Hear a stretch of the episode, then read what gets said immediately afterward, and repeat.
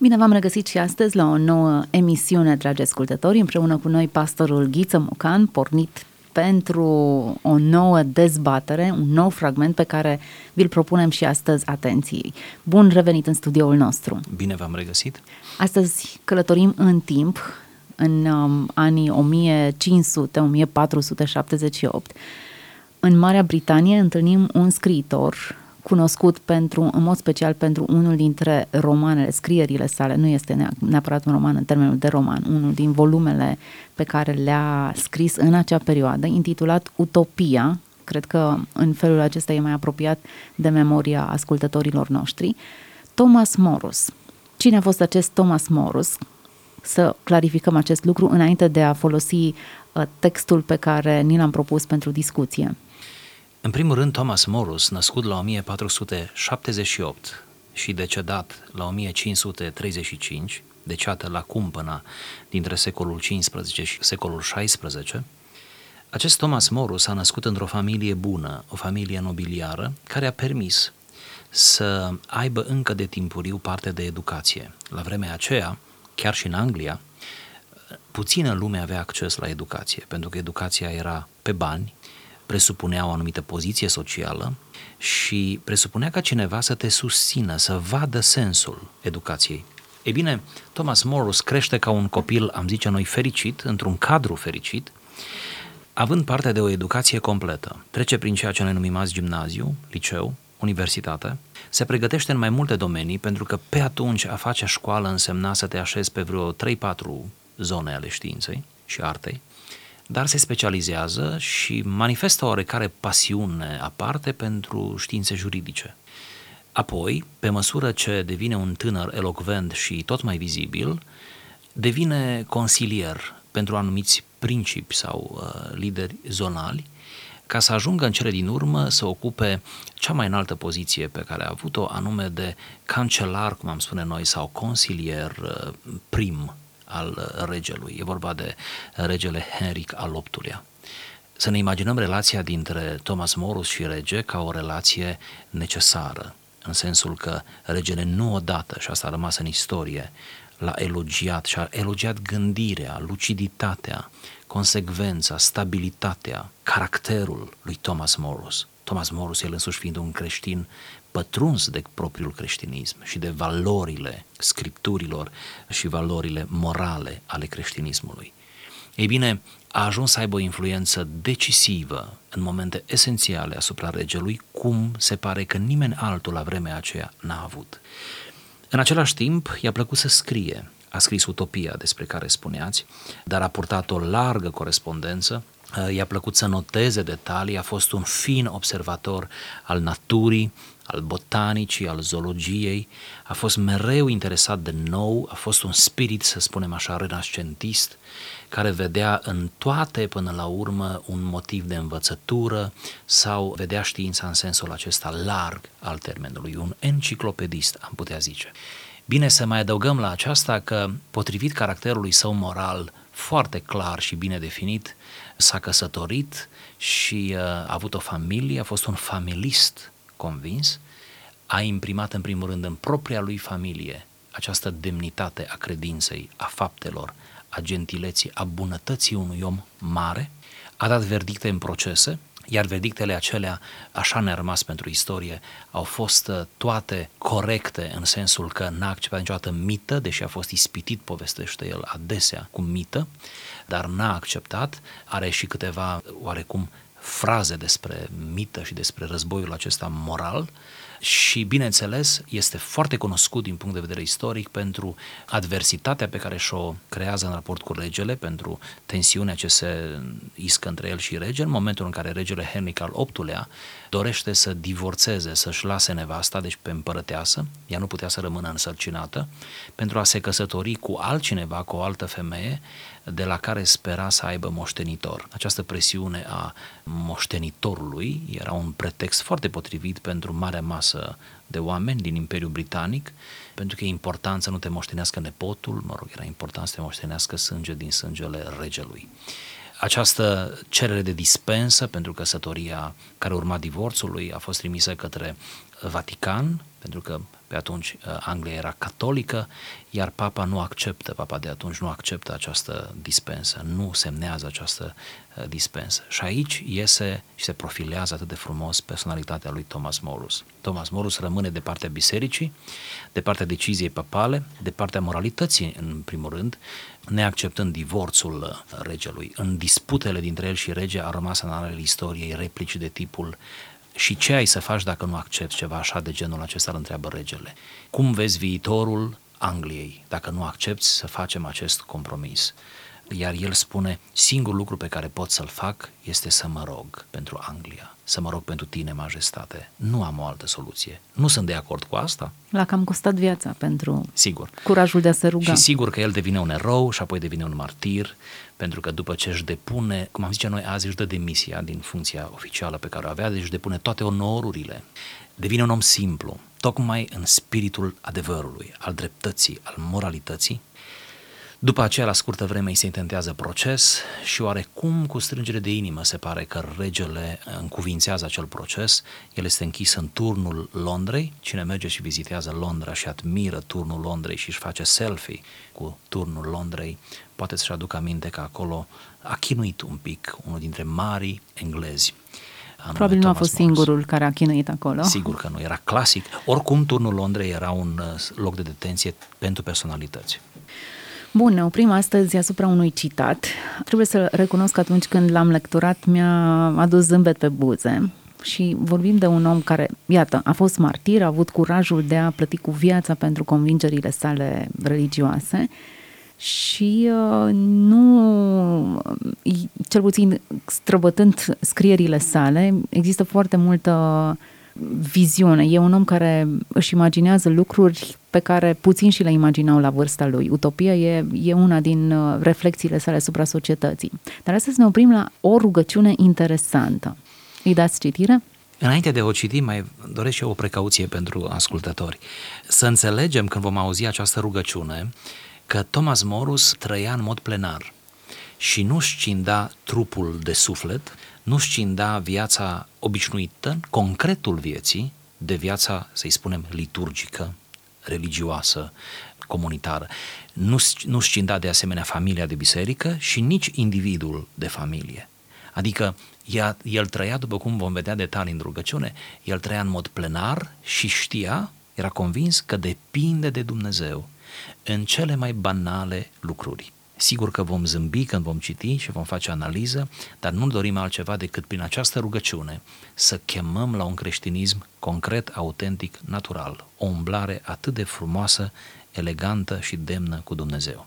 Așadar, Doamne, spunea Thomas Morris, dă-mi o digestie bună și natural și ceva de mâncare. Dăm sănătatea trupului și buna dispoziție pentru a o putea menține. Doamne, dă-mi un suflet sănătos care să aibă mereu înaintea ochilor ceea ce este bun și curat, încât să nu se scandalizeze în fața păcatului, dar să știe întotdeauna să găsească mijloacele pentru a-i opune remediul. Doamne, dă-mi o inimă care nu cunoaște aversiunea, murmurul, suspinul și lamentarea. Nu-mi permite să mă preocup prea mult de ceea ce îmi concentrează atenția spre mine, adică spre ceea ce se cheamă eu. Doamne, dăm simțul umorului, dăm harul să știu să zâmblesc la o glumă, pentru a ști să rețin pentru viață un pic de bucurie și să-i ajut și pe alții să participe la ea.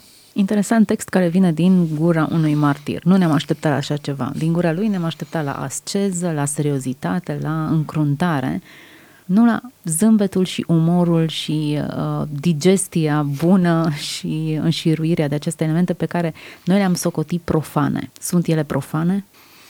Se pare că nu sunt profane, de vreme ce noi participăm cu întreaga ființă la relația noastră cu Dumnezeu.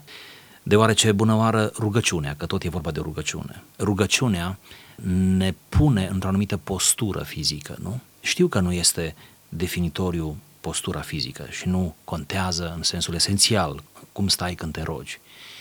Dar știm că nicio rugăciune nu e mai nimerită ca postură fizică decât atunci când poți să îngenunchezi, pentru că odată cu gestul fizic, deci participarea trupului, da?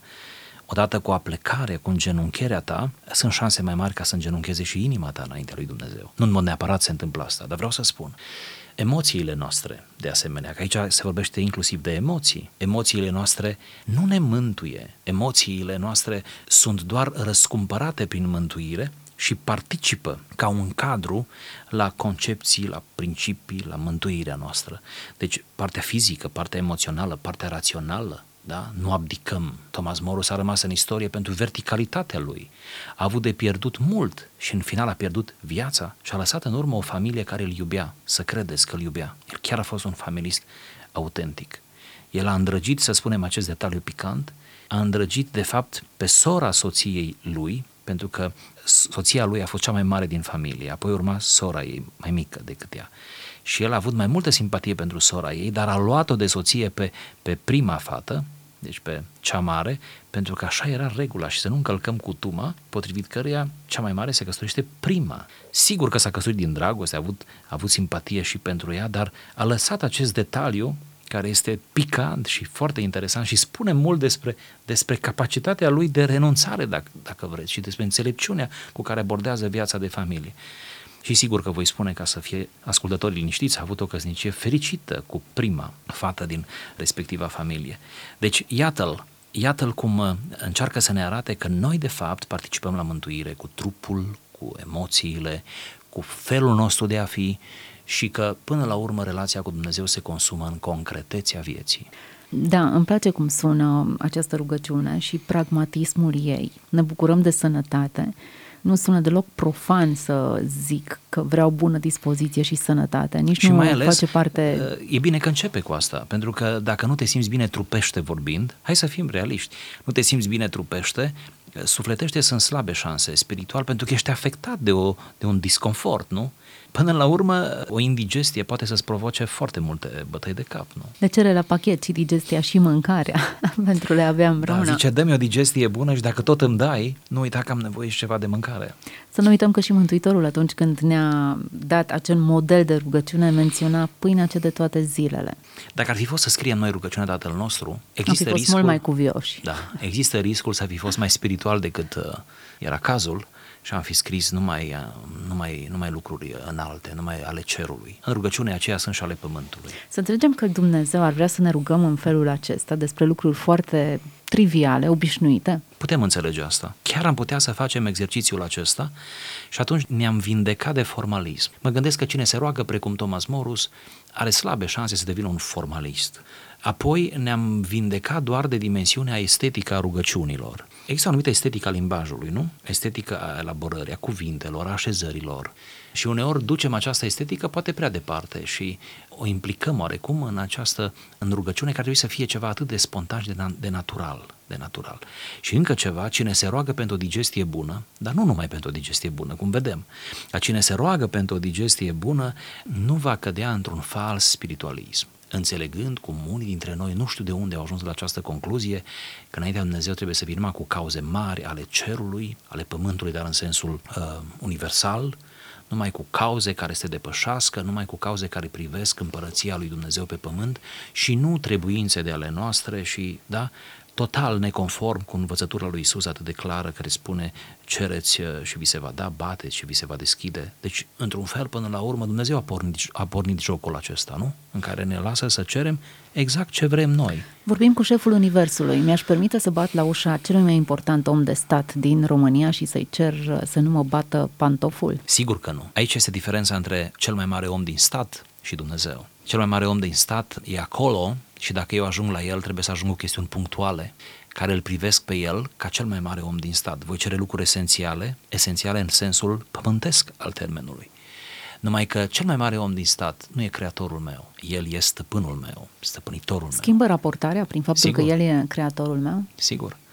Noi nu ne ducem înaintea lui Dumnezeu ca înaintea unui șef de stat, bună comparație, sau înaintea regelui, un rege de pe pământ ci ne ducem înaintea lui Dumnezeu, în primul rând, prin argumentul ontologic, ființial, care ține de creație. Este atât de înțelept, mă gândesc, să mergem cu această conștien- conștiență în rugăciune, a faptului că Dumnezeu ne-a făcut și ai Lui suntem, că spun ai Lui suntem, mă refer prin creație. Prin creație toți oamenii sunt ai Lui Dumnezeu. Prin răscumpărare, nu toți, pentru că aia trebuie să o accepti, dar prin creație toți sunt ai Lui Dumnezeu. Deci nu greșim să spunem, dacă ești om, ești produsul mâinii Lui Dumnezeu. Ori aici, până la urmă, stă libertatea noastră, deschiderea pe care putem să o avem, naturalețea cu care putem veni înaintea lui Dumnezeu. Să-i spunem, nu mă simt bine, nu mă simt bine fizic, nu mă simt bine, Doamne, fii bun și dă-mi o stare mai bună fizică, ajută-mă în convalescența mea, în recuperarea mea, nu? Ma care, care creștin serios, când ceva se întâmplă negativ, rău cu trupul lui, nu vine înaintea Dumnezeu și cu trupul lui? Care să fie atât de fariseic încât să spună, în fața durerii fizice, nu? Și a disconfortului, să spună, eu nu, eu nu mă rog, da? Nu mă rog pentru asta. Ama care să fie atât de plin de el și de autosuficient încât să nu vadă că dacă are ce mânca zilnic, până la urmă, e, e harul lui Dumnezeu. Și cum spunea un om al lui Dumnezeu într-o carte, zicea că atunci când ne așezăm la masă, suntem invitații lui Dumnezeu la masă, la masa noastră de acasă, la servirea mesei. Cât de infatuat să fii ca să nu-L vezi pe Dumnezeu în acestea. Hai să le numim amănunte. Să ne obișnuim pe cât posibil să nu mai scindăm viața în două, între sacru și profan. Da? Să-l lăsăm pe Eliade, el a făcut-o într-un alt mod, nu? Sacru și profan. Dar noi, la modul practic de trăire cu Dumnezeu, să înțelegem că nu este sacru și profan, mai degrabă să mergem pe mâna lui Calvin, care spunea că noi suntem coram deo, tot timpul înaintea feței lui, tot timpul. Că dacă ești la muncă, ești tot înaintea lui Dumnezeu, ca și cum ai fi în biserică. El a pus în mintea elvețienilor lucrul ăsta și a făcut un mare bine și pe termen lung.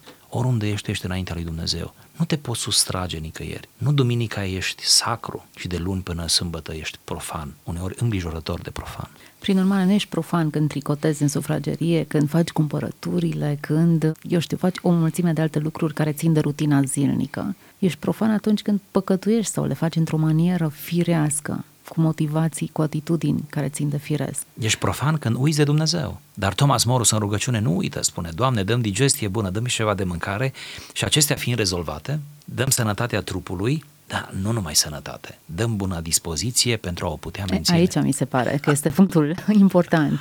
Aici este o mică inginerie devoțională. A fi sfânt nu înseamnă a fi ursus și morocănos. Ce Există avea... un argument biblic pentru această afirmație? Crezând în bună dispoziție. Da, cred că există multe argumente biblice. Uitați-vă, vă rog, la câte sărbători a dat Dumnezeu poporului evreu și câte clare și de riguroase sunt, ori dacă sunt sărbători, sunt sărbători.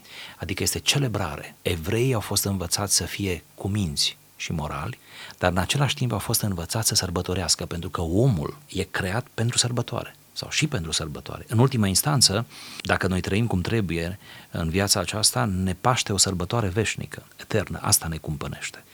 Deci, uh, sărbătorile Vechiului Testament sunt ocazii de celebrare, când plugul se oprește în brazdă, când nimeni nu mai muncește, da? și când celebrăm, iar evrei au învățat de atunci să celebreze și ei sunt un popor care trăiesc stările acestea extreme la maximum. Ei când celebrează, când fac horă și se bucură, toți trebuie să fim în hora aceea cu ei și dacă nu știm de ce se bucură ei. Iar când plâng, tot pământul trebuie să plângă împreună cu ei. Asta e valabil de mii de ani. Hmm. Bun. În Noul Testament, în scrierile lor, apostolii și în special apostolul Pavel, nu uită să spună adesea bucurați-vă să-și cheme bisericile, să-i cheme pe enoriași la bucurie. Parcă vrea să le spună, nu e suficient să fim morali, trebuie să fim, dar nu e suficient. Nu e suficient să ne placă predicile, să ne placă scripturile, Vechiul Testament cum aveau ei atunci. Nu e suficient să multiplicați epistolele ce vi le spun eu, să le învățați pe de rost, cum credem că au făcut-o ci făcând toate acestea, să faceți cu bucurie, cu entuziasm, cu o bună dispoziție molipsitoare, cu o anumită jovialitate legitimă, aș zice. Cred, sunt convins, încerc să transmit celor din jurul meu că un creștin adevărat va fi în mod necesar jovial. Atenție, nu frivol. Frivolitate este o slăbiciune. Frivolitate înseamnă ușurătate, de fapt. Nu ușuratic, frivol, ci jovial, volubil, tonic, având parcă o, un secret, o sursă a acestei uh, jovialități care mereu să fie înăuntru, să nu fii dependent de exterior, să nu fii dependent. Și din potrivă, ca și creștin, să ai această forță că atunci când mediul nu este prielnic, nu este jovial, tu să poți veni cu un sâmbure, cu puțină bucurie, jovialitate. Mă gândesc că este fabulos. Există un punct central în fragmentul pe care noi ni l-am ales. Eu am plasat punctul central aici. Nu-mi permite să mă preocup prea mult de ceea ce îmi centrează atenția spre mine, adică spre ceea ce se cheamă eu. Foarte interesant cum prea mulți creștini se au, dacă citez, se au prea mult în serios pe ei înșiși. Sunt atât de impresionați de propria lor spiritualitate, de propriul lor mod de a se ruga, de a face lucrurile, încred, cred că au pierdut simțul măsurii și au uitat de har, au uitat de unde au fost scoși, au uitat cine sunt cu adevărat și ce a făcut Hristos pentru ei. Ca să tălmăcim în termeni moderni, Thomas Morus spune, Doamne, vindecă-mă de narcisism, de acea stare, atitudine a omului, mai ales contemporan, de a se minuna de el însuși și de a nu-i ajunge toată viața și toate oglinzile, mai mult sau mai puțin metaforice, de ca, ca să se oglindească în, în ele. Da, Thomas Morus spune, învață-mă să nu mă iau prea în serios, învață-mă să fiu foarte atent cu lucrurile care mă preocupă și care mi-ar dezvolta ego-ul, de unde ne avem egocentrism. Cred că suntem într-o bătălie cu ego-ul nostru toată viața și asta să nu înțelegem psihanalitic ce am spus. Am folosit doar termenul ego, da? Pentru că ne naștem în păcat și ego-ul nostru va fi mereu amprentat de vanitate, de mândrie, de tendințe spre imoralitate și așa mai departe. Iar odată ce devenim conștienți, iar Thomas Morus e conștient de aceea se roagă, ne bizuim pe providența lui Dumnezeu spunând, Doamne, nu mă lăsa sau, sau încurcă-mi uh, circumstanțele. Apelez la tine în mod supranatural, eu voi fi atent, vrea să spună Thomas Morus, sunt atent la asta, dar apelez la tine ca în mod providențial atunci, mai ales când am momente de neveghere, să nu mă lași să mă orientez spre mine, ci mai degrabă să mă orientez spre tine, spre harul tău. E o problemă de orientare în sensul înalt al cuvântului spre ce mă orientez. Și sunt semnale care ar fi bine să ținem seamă de ele, deși par poate de puierile, ni se spun mereu, ne spun părinții, ne spun predicatorii, păstorii, după aceea le, le citim prin cărți. Da? Dar sunt atât de adevărate să tragi un semnal de alarmă când îți place să auzi vorbindu-se mult despre tine, să tragi un semnal de alarmă, tu să-l tragi, nu altcineva să-l tragă, nu? Apoi, când te surprinzi, pentru că îți dai seama de asta, când te surprinzi că faci lucruri sau vrei să faci lucruri de care nu ești în stare și de obicei este prost și e bine că este prost, altfel cum, ar, altfel cum ți-ai dat seama, da? Când te arunci cu capul înainte, cum ar veni, asta e o vanitate până la urmă, da? Bun, tu ești bun până la un punct, da? dar a depăși punctul acela nu e curaj, este inconștiență. Și să-ți dai seama și să te repliezi, nu? Să te repliezi, să te confrunți cu propriile limite, dar să nu descurajezi și să spui, wow, limitele mele le împing la maximum, dar niciodată nu voi putea trece dincolo de ele, dar voi fi mereu în limita aceea, nu? Voi fi mereu la maxim, voi încerca să fiu la maxim. De asemenea, cred că iar un antidot bun este să nu te surprinzi vorbind prea mult despre tine. Mi-a plăcut un interviu uh, cu unul dintre oameni de cultură ai țării noastre și era un interviu plăcut, uh, destul de lung, nu știu, cred că o oră a durat, interviu televizat și mi-a plăcut cum uh, doamna care lua interviu încerca să vorbească foarte mult despre invitat și erau multe de spus despre el. Și undeva pe la jumătatea interviului, invitatul, uh, și l-am admirat pentru asta, a zis, uh, ok, dacă se poate să vorbim despre cărți, despre literatură, uh, să vorbim despre ce vreți dumneavoastră, dar să nu mai vorbim despre mine, mă simt un pic jenat. Mă simt un pic jenat, deja, deja cred că am vorbit prea mult despre mine. Am admirat asta. În contextul în care autopromovarea joacă un rol important, să știi să-ți vinzi imaginea, da. mai mult să-ți o creezi, să da. fie auzită pe piață. Da, da. Nu mă lăsa să fiu guvernat de eu, să roagă într-un fel Thomas Morris. Finalul este iarăși înălțător, aș zice, Doamne, dăm simțul umorului. Nu știu câți ne-am rugat pentru simțul umorului, dar toți recunoaștem că e important. Toți suntem uh, plăcut impresionați de oameni care au un fin și curat simț al umorului. Ne place să fim în anturajul acelor oameni. Când nouă ne iese, când și noi reușim să fim, ne simțim atât de bine, atât de utile, atât de confortabil. Dumnezeu are umor, are cel mai mult umor din istorie nu? și din univers. Și Thomas More spune, dăm simțul umorului, dăm harul să știu să zâmbesc la o glumă. Adică, fii atât de bun cu mine și fă autentic și nu un prefăcut și un uh, fals, nu, spiritual. Și e bună și încheierea. Lucrul acesta nu ca să mă simt eu mai bine, ci ca să fiu în stare să îi fac și pe alții participanți la bucuria mea. Ei, aceasta chiar mi se pare o motivație înaltă poate cea mai, cel mai înalt standard nu, al rugăciunii, acestei rugăciuni, să fiu molipsitor și să-i las și pe alții să se înfructe din bucuriile mele, să fiu împreună cu alții. El, în finalul rugăciunii, el începe singur, nu? spunând, dă-mi o digestie bună, dăm ceva de mâncare. Pare aproape egoist, nu? Dar la sfârșit încheie cum se cuvine, este un crescendo aici. la sfârșit spune vreau să mă bucur cu toți ceilalți. Probabil asta însemna uneori să dăm o masă, nu? să stăm la masă împreună, să toți avem o digestie bună, toți să fim bine, toți să vedem esențialul lucrurilor. Să nu uităm că Apostolul Pavel ne încuraja să mângâiem pe alții cu mângâierea de care am avut noi parte. Prin urmare, n-am primit toate lucrurile acestea bune, mângâiere, restaurare, bucurie, ca să ne simțim noi ceva mai bine, ci ca să fim capabili să ne împărtășim cu alții. Principiul acesta al împărtășirii e esența creștinismului. Fără îndoială. Suntem la finalul discuției, timpul a zburat și această rugăciune ne-a frapat pe amândoi și sperăm că i-am prins în ea și pe ascultătorii noștri care au descoperit, dincolo de pitorescul limbajului, motivația corectă a acestui om. Chiar așa. Și aș încheia cu un fragment din rugăciune, Doamne, dă-mi o inimă care nu cunoaște aversiunea, murmurul, suspinul și lamentarea. L-am avut astăzi pe Thomas Morus ca subiect principal de discuție, una dintre scrierile sale, un autor care nu și-a propus să fie scriitor în mod special, a fost un om de stat englez, o personalitate reprezentativă a umanismului din Europa în perioada 1478-1535, a murit ca martir, a fost cancelar al Marii Britanii, dar în același timp un creștin devotat, un om căruia nu i-a fost rușine să stea în față cu convingerile sale religioase. Mulțumim pentru participarea la această emisiune și pentru această rugăciune pe care ați decupat-o într-un mod inedit și ne-ați tradus-o interesant, aș putea spune. Să fiți binecuvântați toți cei care ne-ați urmărit la această oră, Dumnezeu să vă vorbească în continuare și să vă dea bucuria de a, de a împărtăși cu alții din frumusețea vieții creștine. O audiție plăcută în continuare, să fiți binecuvântați!